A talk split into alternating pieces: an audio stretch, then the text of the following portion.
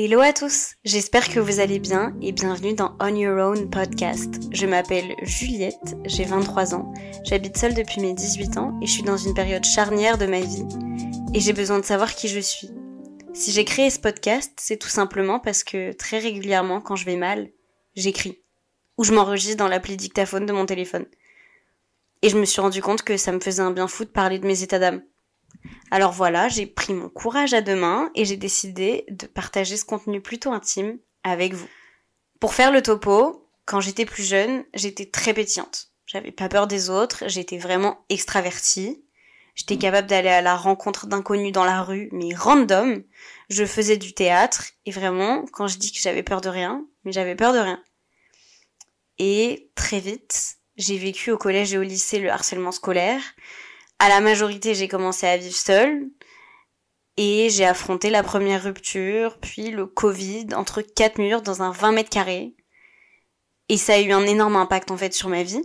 Et ça a un peu redistribué les cartes. Ça m'a rendu très timide en fait du monde extérieur. Et soudain, ça me demandait un effort mais colossal, voire surhumain pour aller faire mes courses parce que parler au caissier, ça m'angoissait, parce que savoir que j'allais devoir côtoyer ou voir des gens, ça m'angoissait. Pour aller voir des copines que j'avais pas vues depuis longtemps, c'était une bataille interne monstrueuse. Et j'avais peur de faire des activités seule. Et finalement, je vivais vraiment très très mal la situation, de pas être capable d'aller par exemple faire du shopping seul ou d'aller ne serait-ce que au coiffeur seul et à la suite de ça, j'ai énormément réfléchi parce que j'étais consciente de mon état. En fait, l'état dans lequel sortir me mettait, qui était trop grave. J'étais devenue, sans m'en rendre compte, vraiment très casanière. Et, et j'avais trop peur, en fait, du monde extérieur. Et j'ai l'impression qu'en grandissant, on devient tous plus ou moins casaniers. Dites-moi si je me trompe. Mais j'ai l'impression que plus on grandit, plus on se rend compte que que être seul et apprécier sa propre compagnie, c'est très important. Mais au-delà de ça, il faut être capable de faire des choses seul et de sortir. En fait, après ma première rupture, je suis restée célibataire 4 ans, en me répétant qu'il fallait que je guérisse de mes maux d'abord, avant de me réinvestir dans une histoire. Parce que sinon je reproduirais les mêmes erreurs de façon évidente. Je ferai un épisode sur le sujet, mais grosso modo, au bout de 4 ans, j'ai rencontré quelqu'un pensant avoir guéri euh, de mes blessures. Et nous en sommes là. J'ai fini mes études, je suis amoureuse, mais j'ai toujours aussi peur de vivre par mes propres moyens. Pour moi, c'était plus possible. C'était plus possible de juste subir euh, certains aspects de ma vie. Alors j'ai commencé à me mettre des challenges au quotidien pour sortir de ma zone de confort d'angoissée sociale. Parce que c'est plus possible. Au bout d'un moment, il faut être une femme accomplie.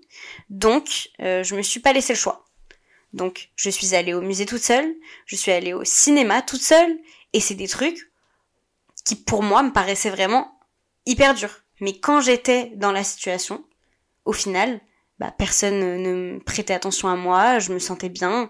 C'est des choses où, une fois qu'on l'a fait, on se sent fier, et on se rend compte surtout, on dédramatise, on se rend compte surtout que c'était pas si difficile à faire et pas si grave. Euh, ça me donne un peu une impression quand je sors de ce genre de situation que je peux tout faire.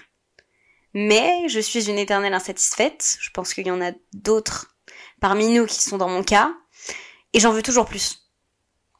Et euh, je rêve d'être capable par exemple d'aller au restaurant toute seule, de rentrer dans une boutique sans rien acheter et repartir, parce que j'ai la peur bleue que la vendeuse me demande si je veux euh, quelque chose ou si j'ai besoin d'un renseignement et euh, ça me terrifie.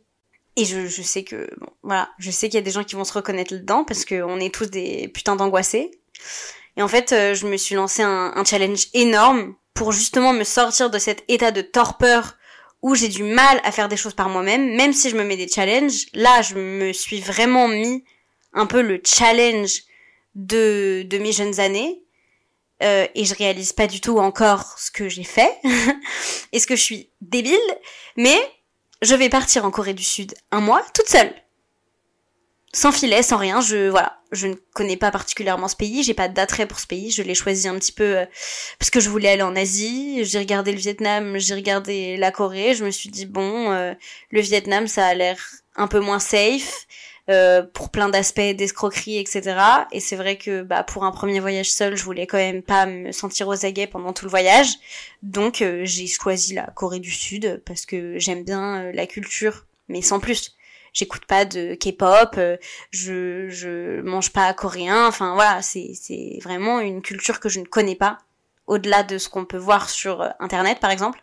Et enfin, je veux dire c'est la fin de mes études, j'ai rien qui m'attend et c'est le moment où jamais de sauter sur l'occasion de partir. Ça, on est d'accord. Et une fois que j'aurai accompli ça, j'espère me sentir capable de tout faire. J'imagine que j'en serai capable. J'espère.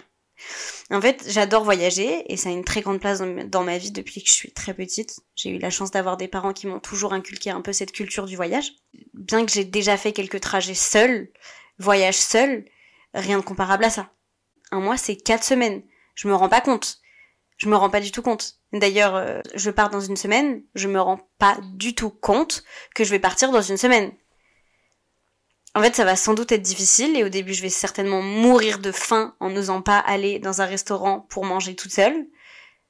Mais je vais pas me laisser le choix. Et je désire qu'une chose, c'est m'accomplir en tant que, moi-même et euh, être capable de, de, vivre ma vie en fait comme je l'entends, sans mes entraves, sans mon anxiété.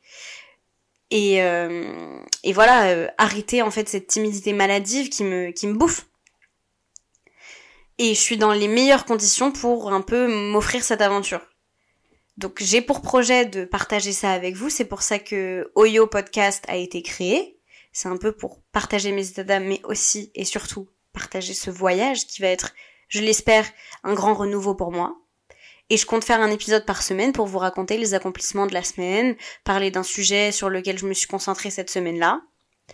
Et peut-être vous donner la force aussi de vous lancer dans votre aventure parce que parfois faut se donner un, un petit, voire un gros coup de pied aux fesses pour avancer et sortir de sa très agréable, j'en ai conscience, zone de confort. En fait, aujourd'hui, je ressens vraiment le besoin de me libérer de mes chaînes de l'esprit.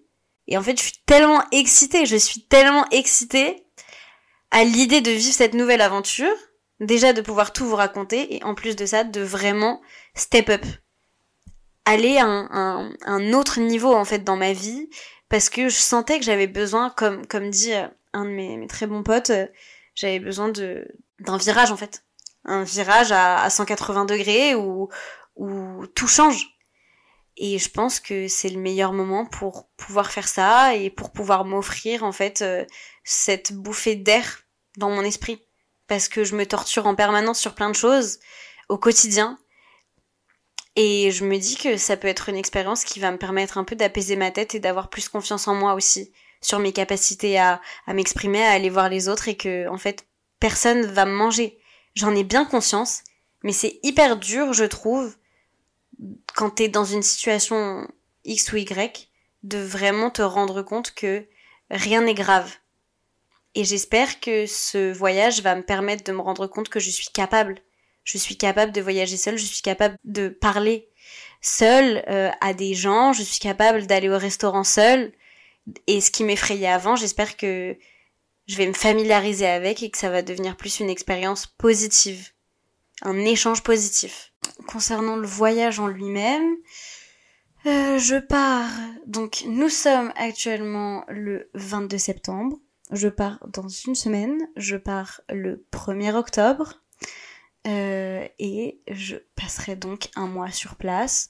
Donc je me suis prévu un petit itinéraire avec euh, pour la première semaine une découverte de Séoul. Ensuite, euh, je prends un train pour aller à Busan.